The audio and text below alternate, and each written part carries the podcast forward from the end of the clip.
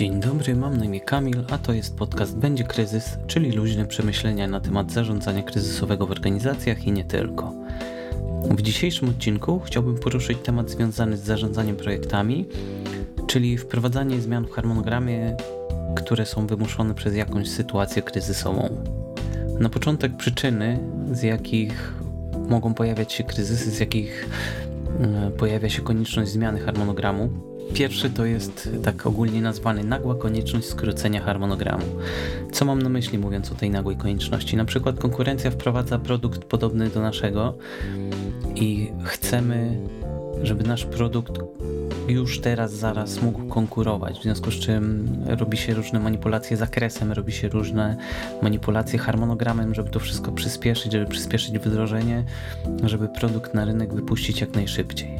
No właśnie, zmiany w zakresie. Często e, pojawiają się w trakcie już trwania projektu nowe wymagania, które trzeba zaimplementować, które trzeba wdrożyć, które trzeba uwzględnić. I te nowe wymagania wprowadza się do projektu, przynajmniej powinno tak się robić, za pomocą procedury zwanej e, zarządzaniem zmianą. Ale, i to jest powiedzmy normalne, to, to nie jest e, sytuacja kryzysowa, to normalna rzecz w projekcie, ale przyczyną taką częstą, jeśli chodzi o e, wystąpienie kryzysu, jest coś, co z angielska nazywa się creeping scope, czyli pełzający zakres, rozszerzający się zakres. Mm, tutaj, jeżeli nie mamy dobrze zdefiniowanego zakresu na samym początku projektu, nie mamy ustalone, co wchodzi dokładnie w zakres projektu, co nie wchodzi, to w trakcie negocjacji, na przykład w trakcie pisania czy przygotowywania projektu, czy architektury danego projektu, okazuje się, że klient mówi, że a jeszcze może by to, jeszcze może by to, jeszcze może by to. Na początku bardzo często integratorzy czy dostawcy stwierdzają, dobra, to mi nie zaszkodzi, tam to mi nie zaszkodzi, to nie jest dużo roboty i tak dalej. Nagle okazuje się, że zakres puchnie, w związku z czym wydłuża się harmonogram, ponieważ tej nowej pracy jest dość sporo. I na ten creeping scope bardzo trzeba uważać, ponieważ bardzo często jest tak, że chcemy zrobić klientowi przysługę, a e, koniec końców robimy sobie przysługę tylko, że niedźwiedzią. Także trzeba, trzeba tego tematu pilnować. Kolejny, kolejne źródło kryzysów mogą być, e, kolejnym źródłem kryzysów mogą być problemy technologiczne, na przykład niekompatybilność rozwiązań. Mamy jakiś standard, mamy rozwiązanie, które teoretycznie jest zgodne z tym standardem e, i u klienta działa już czy u dostawcy, w zależności z jakiej perspektywy na to patrzymy. Ja będę patrzył bardziej z perspektywy dostawcy, bo to jest perspektywa, którą lepiej znam. E, więc wdrażamy rozwiązanie, mamy jakiś standard, nasze rozwiązanie z tym standardem jest zgodne. Rozwiązanie, które, czy ekosystem, który w tej chwili funkcjonuje u klienta, również jest teoretycznie zgodny z tym standardem i w trakcie testów, w trakcie integracji okazuje się, że owszem, i jedna, i druga strona zaimplementowały ten standard, tylko że inaczej czyli teoretycznie powinno działać, a w praktyce nie działa. No i tutaj zaczyna się szukanie, kto źle zinterpretował standard, albo dlaczego trzeba zmodyfikować po naszej stronie, albo po stronie klienta. Także no, to potem się, znaczy takie działania zajmują czas i potem się przekłada na konieczność modyfikacji harmonogramu. Czasami nawet pojawia się konieczność zmiany technologii. Mieliśmy rozwiązanie jakieś które działało z danym, działało z danym standardem, a w tej chwili okazuje się, że ok, musimy w związku z tym, że pojawiła się nowa technologia czy nowa wersja e, jakiegoś rozwiązania, musimy zmienić tą technologię, musimy użyć nowej, co znowu należy przeprowadzić proces wprowadzania zmiany i zadziałać tak, żeby wszystko zostało udokumentowane, no i zmienić tą technologię. I to wszystko trwa. Przetestowanie nowej technologii też trwa, w związku z czym mamy konieczność zmiany harmonogramu. Kolejny problem to teraz w sumie bardzo na czasie problem z dostępnością personelu. Przykładowo, ktoś z kluczowego personelu, który mamy na projekcie, nam się rozchorował, niezależnie czy u dostawcy, czy u klienta, i to hamuje pewne działania, ponieważ trzeba znaleźć kogoś na zastępstwo. Ten ktoś musi się w projekt dopiero wciągnąć, to wszystko trwa. No i znowu, skoro trwa, to potrzebujemy wydłużyć harmonogram albo go zoptymalizować tak, żeby, żeby dowieść oryginalne terminy, a ścieśnić jakieś zadania, czy po, poskracać jakieś zadania, znaleźć jakieś bufory, które można usunąć i tak dalej. Kolejne źródło kryzysów, problemy związane z jakością wdrażanego produktu. No i tutaj tak naprawdę czas jest potrzebny, jeżeli jakość jest nie, nie taka, jak powinna być, E, pojawia się konieczność wprowadzenia poprawek, pojawia się konieczność ponownej weryfikacji tych poprawek, konieczność ponownego testowania. To wszystko przekłada się na czas. Kolejny kryzys e, ma związek e, z naturą ludzką, to znaczy jest coś, co nazywa się syndromem studenta. To znaczy opóźniamy rozpoczęcie działania, no bo mamy cały czas dużo czasu do sesji jako student, tak, oraz opóźniamy naukę, opóźniamy, opóźniamy, opóźniamy. No i wydaje nam się, że teraz to już ok, możemy zacząć się uczyć, a prawda jest taka, że zaczynamy się uczyć za późno i nie mamy czasu, żeby przerobić cały materiał. No i właśnie, opóźnianie rozpoczęcia wykonywania zadania do ostatniej możliwej chwili, a później się okazuje, że pojawił się jakiś problem, danego zadania nie możemy zrealizować w tym czasie, który myśleliśmy, że będziemy mogli. No i mamy problem, znowu trzeba spojrzeć na harmonogram, co zrobić, żeby to zadanie zmieścić i żeby utrzymać oryginalne terminy.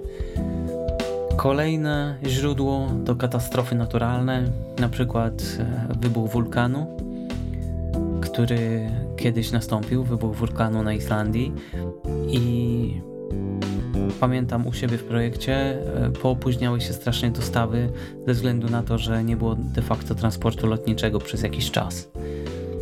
No, katastrof naturalnych, które mogą mieć wpływ na nasz harmonogram jest cała masa. I może być to jakaś powódź, może być huragan, no, tych, może być śnieżyca, która spowoduje na przykład oberwanie e, kabli e, dostarczających prąd, jeżeli mamy jakąś linię naziemną gdzieś po drodze, no i tego typu rzeczy. Awarie, kolejna kategoria źródeł. No i mój ulubiony przykład, skoro już wspomniałem przed sekundą o zrywających się kablach od śniegu, to koparka zrywająca kable. Na dwóch projektach, na których byłem, była taka sytuacja właśnie, że mm, e, bardzo, bardzo potrzebne nam było połączenie sieciowe, no i okazało się, że mm, e, koparka w jednym i w drugim przypadku zerwała kable i o ile z kablami zasilającymi nie było problemu, bo było podłączenie redundantne, na jednym z projektów to kable sieciowe były teoretycznie redundantne, a w praktyce spotykały się, wychodziły z budynku dwiema stronami budynku, teoretycznie przez różne studzienki, tylko że e, to te kable z tych studzienek chwilę później łączyły się w trzeciej studzience, no i za trzecią studzienką e, grzebnęła koparka, zdjęła wszystkie kable, no i no, prawie tydzień trwało przywrócenie połączeń sieciowych. Opóźnienia dostaw, no to na przykład w wyniku właśnie katastrof naturalnych to kolejna kategoria. No i błędne założenia. To jest, e, na ten temat można było napisać książkę. E, mam takie powiedzenie, że założenia to przekleństwo.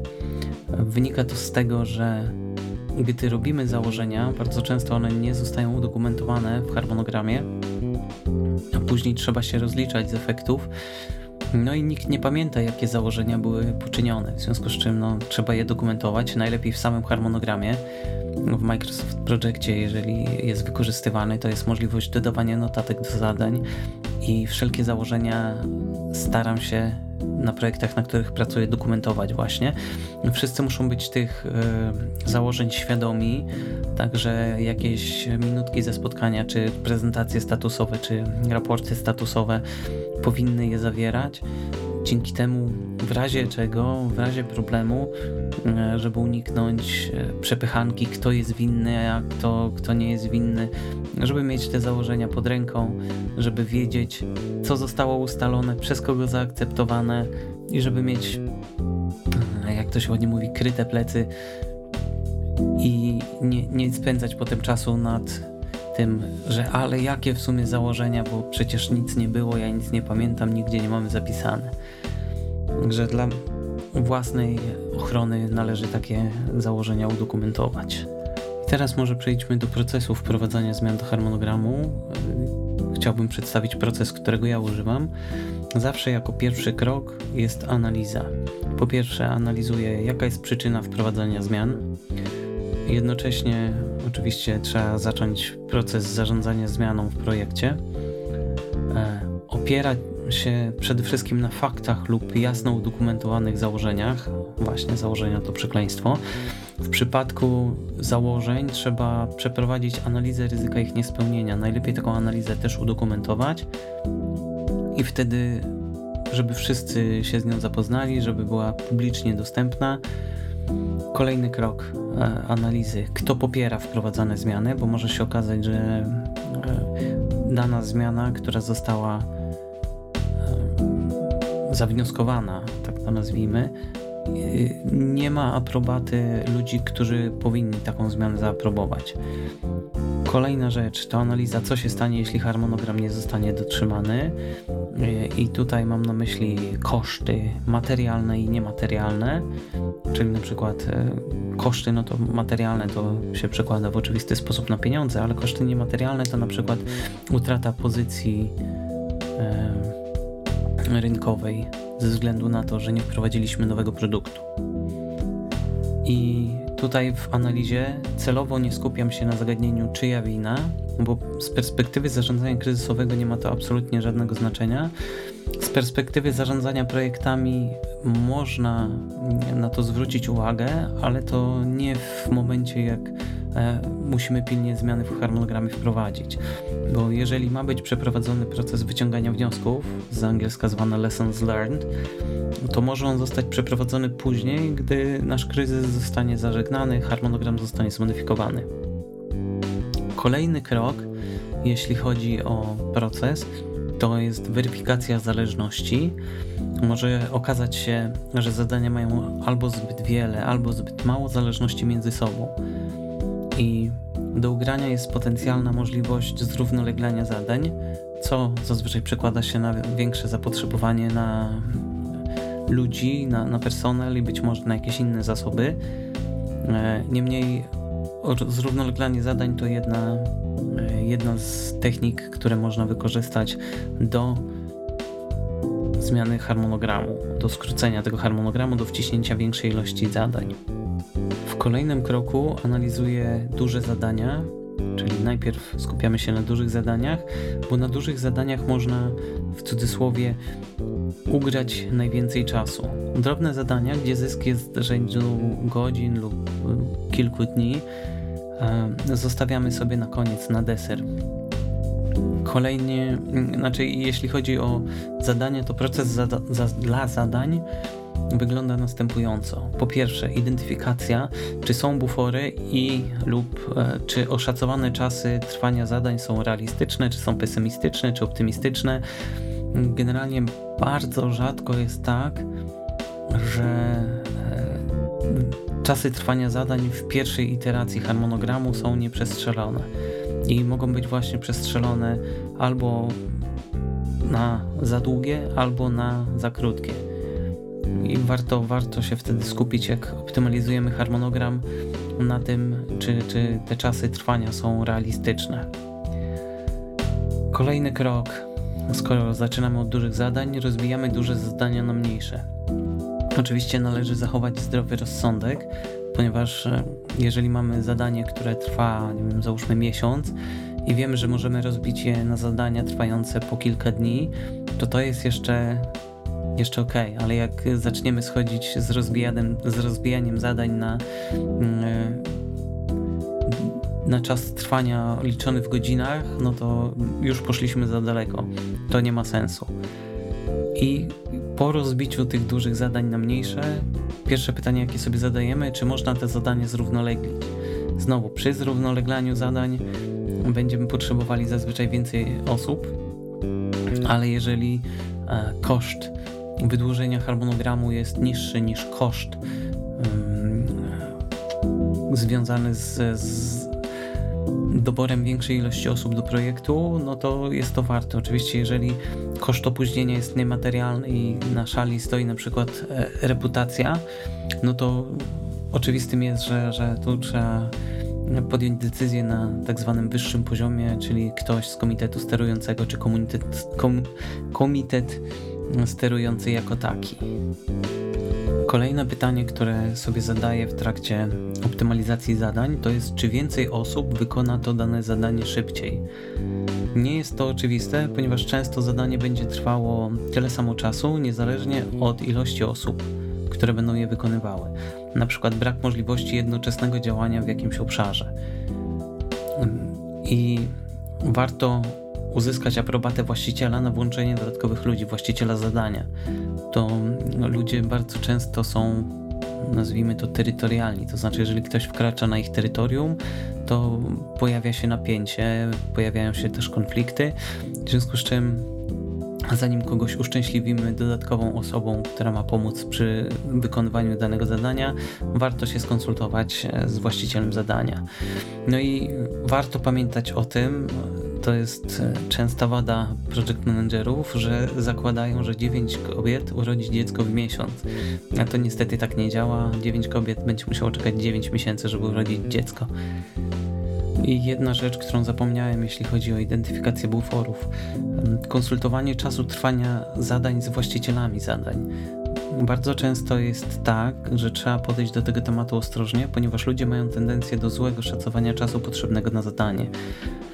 E, I, jest tak, że na wszelki wypadek ludzie zgłaszają, że to zadanie będzie trwało dłużej, e, po to, żeby mieć bufor, właśnie.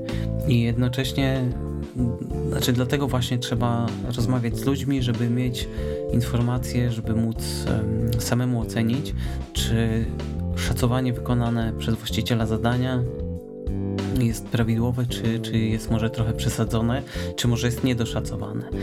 Jednocześnie należy uważać e, ze zmianą czasu, e, ze, właściwie ze skracaniem przede wszystkim, bez zgody właściciela zadania, ponieważ może nastąpić sabotaż mniej lub bardziej świadomy, tylko po to, żeby nam udowodnić, że zadanie nie mogło się skończyć szybciej, że nie dało się tego szybciej zrobić. I gdy już skończymy z optymalizacją dużych zadań, wtedy można popatrzeć na małe zadania. Na małych zadaniach zazwyczaj daje się ugrać bardzo małe ilości czasu, niemniej jeśli tych małych zadań jest dużo, to nawet mając mały zysk rzędu, nie wiem, jednego dnia na zadaniu, e, mając wiele zadań, które możemy skrócić o jeden dzień, może się okazać na przykład, że przyspieszamy harmonogram o dwa tygodnie, bo pojawiła się taka możliwość właśnie dzięki zrównolegleniu czy, czy ścięciu małych zadań. I na koniec procesu związanego z optymalizacją harmonogramu pojawia się taki punkt u mnie zawsze aprobata harmonogramu przez wszystkie strony, które przez dany harmonogram są związane. I dobrze mieć aprobatę, dobrze mieć e, zgodę ludzi wykonujących. Nie zawsze da się tak demokratycznie mm, to zrobić. Generalnie decyzję na projekcie podejmuje project manager, aczkolwiek warto mieć e, dobre podejście ludzi do tego harmonogramu ponieważ jeżeli nie będą się z nim zgadzali, no to tak jak wspomniałem e, chwilę wcześniej, mogą pojawić się próby sabotażu, mniej lub bardziej świadome, ale jeżeli ktoś poczuje się urażony i stwierdzi, że okej, okay, no ja wyszacowałem takie zadanie na tyle czasu, a teraz project manager skrócił mi to o tydzień i oczekuje ode mnie niemożliwego, no to pojawia się niechęć, pojawiają się różne emocje, no i bardzo często okazuje się, że później takie zadanie skrócone się obsuwa, no bo ktoś właśnie dokonał sabotażu, albo po prostu nie dało się tego zadania wykonać e, rzeczywiście w tym skróconym czasie. Także tutaj warto mieć tą aprobatę, ponieważ ludzie czują się właścicielami swoich zadań i lubią, gdy docenia się ich zdanie, gdy docenia się ich wkład. Dobrze, opowiedziałem o źródłach kryzysów, opowiedziałem o procesie, to może teraz przejdę do narzędzi, jakie używam. I pierwsze podstawowe narzędzie, którego używam, jeśli chodzi o um, optymalizację harmonogramu, szczególnie jakichś większych i złożonych, to jest tapetowanie ściany tym harmonogramem.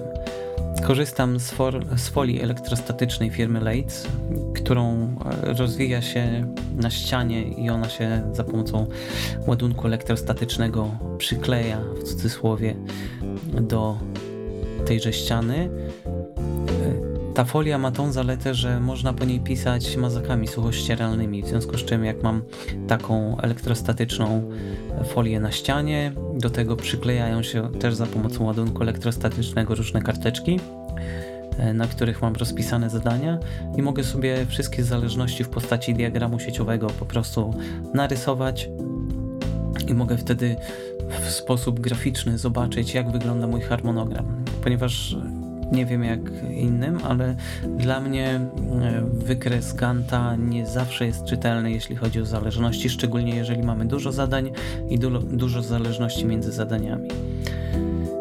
I tak jak powiedziałem, łatwiej jest sobie zobrazować mm, e, wszystkie zależności między zadaniami i łatwiej sobie przeanalizować poszczególne ścieżki harmonogramu. Jeżeli mamy więcej niż jedną ścieżkę w harmonogramie, to znaczy mamy ścieżkę krytyczną, ale mamy też ścieżki idące równolegle, to takie rzucenie tego na ścianę daje nam tą korzyść, że możemy sobie różnymi kolorami te ścieżki pozaznaczać i popatrzeć, że na przykład jeżeli skrócimy ścieżkę krytyczną, y, to inna ścieżka może stać się ścieżką krytyczną. Także dobrze, dobrze zdawać sobie z tego sprawę. No i druga, drugie narzędzie to jest zrównoleglanie zadań.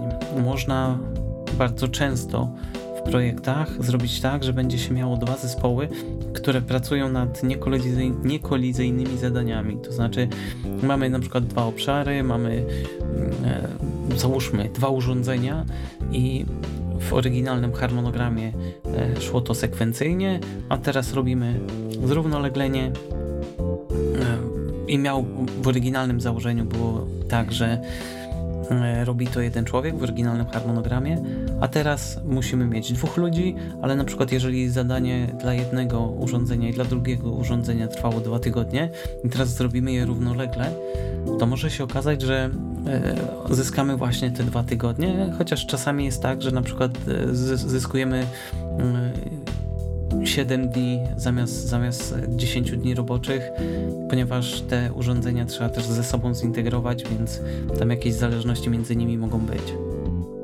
Skracanie zadań to jest takie najbardziej oczywiste i bardzo często project managerowie oczekują od właścicieli zadań, że jak przyjdą i powiedzą słuchajcie, musimy skrócić harmonogram, no to, że wszyscy stwierdzą ok, to ja mam jeszcze bufory, mo mogę, mogę coś ściąć. No niestety w tej chwili przy planowaniu bardzo często jest tak, że, że jakieś bufory są, ale nie ma ich dużo.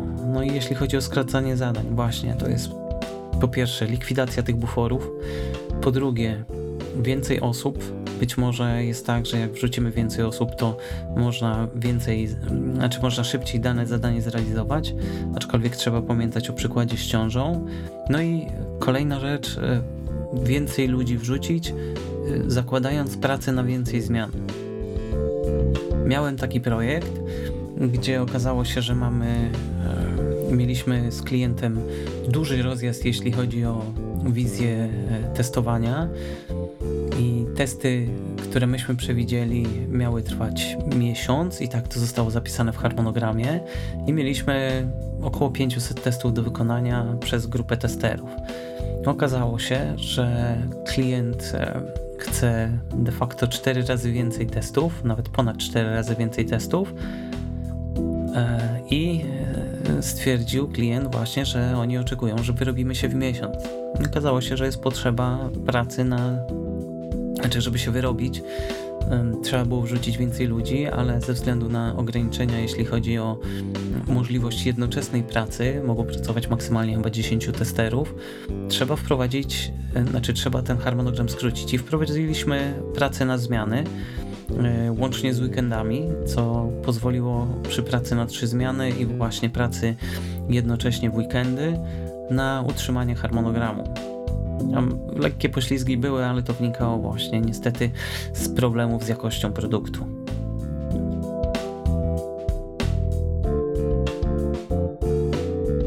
Kolejna opcja to rozbicie harmonogramu na fazy, czyli sfazowanie powiedzmy mniej potrzebnych elementów, czyli najpierw wprowadzamy e, w ramach projektu te niezbędne elementy, a reszta w kolejnych fazach zgodnie z założonymi priorytetami.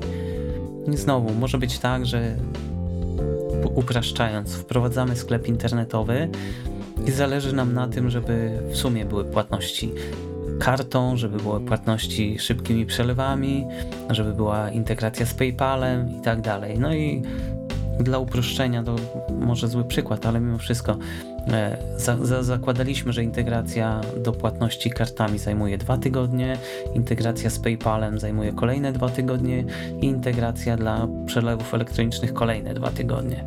No w związku z tym stwierdzamy, ok, na początek chcemy mieć integrację z szybkimi przelewami. W związku z czym w fazie pierwszej mamy nasz sklep, integrację z szybkimi płatnościami i kolejne mm, sposoby płatności będziemy wprowadzali w kolejnych fazach. To pozwala na to, że no, nasz sklep już działa, a w trakcie już działalności, już prowadzimy sprzedaż, dokładamy kolejne metody płatności. Kolejny sposób, kolejne narzędzie to rezygnacja z części zakresu, a więc i z części zadań. To chyba jest samo tłumaczalne, tak to nazwę. E, powinno być oczywiste, tak? Jeżeli rezygnujemy z części zakresu e, i rezygnujemy z części zadań, oczywiście tu zaczynamy wchodzić w tematy związane z dyskusją komercyjną, ale to pozwolę sobie pominąć. Mm, ale jeżeli zrezygnujemy z części zadań, no to w oczywisty sposób harmonogram się skróci. Z narzędzi, które należy przy skracaniu harmonogramów korzystać, dodałbym jeszcze zarządzanie ryzykiem, żeby prowadzić cykliczny proces analizy ryzyka, monitorować ryzyka wszystkie, które się pojawiły związane chociażby z założeniami poczynionymi e, i proaktywnie działać. Jeżeli zobaczymy, że coś może pójść nie tak, to należy od razu wykonać e, działania. Nie, nie można czekać, nie, aż wydarzy się coś złego, bo może się okazać, że znowu będziemy musieli przerabiać nasz harmonogram. No i warto zaplanować sobie e, działania awaryjne zawczasu. Na przykład, jeżeli wiemy, że mamy jakiegoś dostawcę, który, jest, e, który ma dostarczyć kluczowy dla nas sprzęt, czy kluczowe akcesoria do jakiegoś sprzętu, czy wykonać kluczowe prace. Może się okazać, że dana ekipa na przykład, nie wiem, ma przygotować e, serwerownię e, i przeciągnie się jej poprzednie zadanie i co wtedy? No, wtedy warto mieć inną ekipę e, zewnętrzną na przykład, z którą jesteśmy już posłowie i no, jesteśmy traktowani jako klient priorytetowy, za co płacimy oczywiście trochę więcej, ale wiemy, że ok, tu nam się ekipa wysypała, wykonujemy telefon i wiemy, że tamta ekipa rzuci dla nas yy, dodatkowych ludzi, którzy wykonają i odblokują nam zadania. I dobrze jest też posiadać zapasowych ludzi, jakkolwiek e, źle to nie brzmi, oczywiście w cudzysłowie zapasowych. To znaczy, jeżeli mamy architekta, który jest e, osobą kluczową, to warto mieć kogoś, kto będzie siedział z tym architektem i warto e, mieć kogoś właśnie, kto, kto na tej architekturze będzie się jeszcze znał. Może być to jak jeden z inżynierów, którzy są na projekcie, może być to osoba z zewnątrz, którą wiemy, że możemy szybko ściągnąć i, i wprowadzić w dany temat. Także warto takich zapasowych ludzi dla, dla ludzi kluczowych posiadać.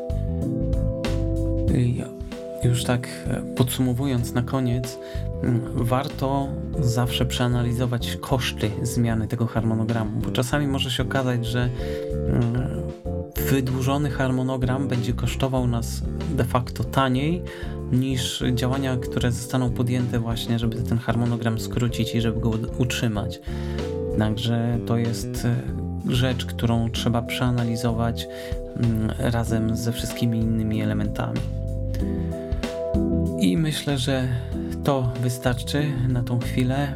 Dziękuję za uwagę. Zapraszam na kolejny odcinek, który już niebawem, a będzie to odcinek dość ciekawy, ponieważ cofniemy się do czasów e, Cesarstwa Rzymskiego i opowiem o zarządzaniu kryzysowym e, w jednej z dziedzin życia publicznego w starożytnym Rzymie.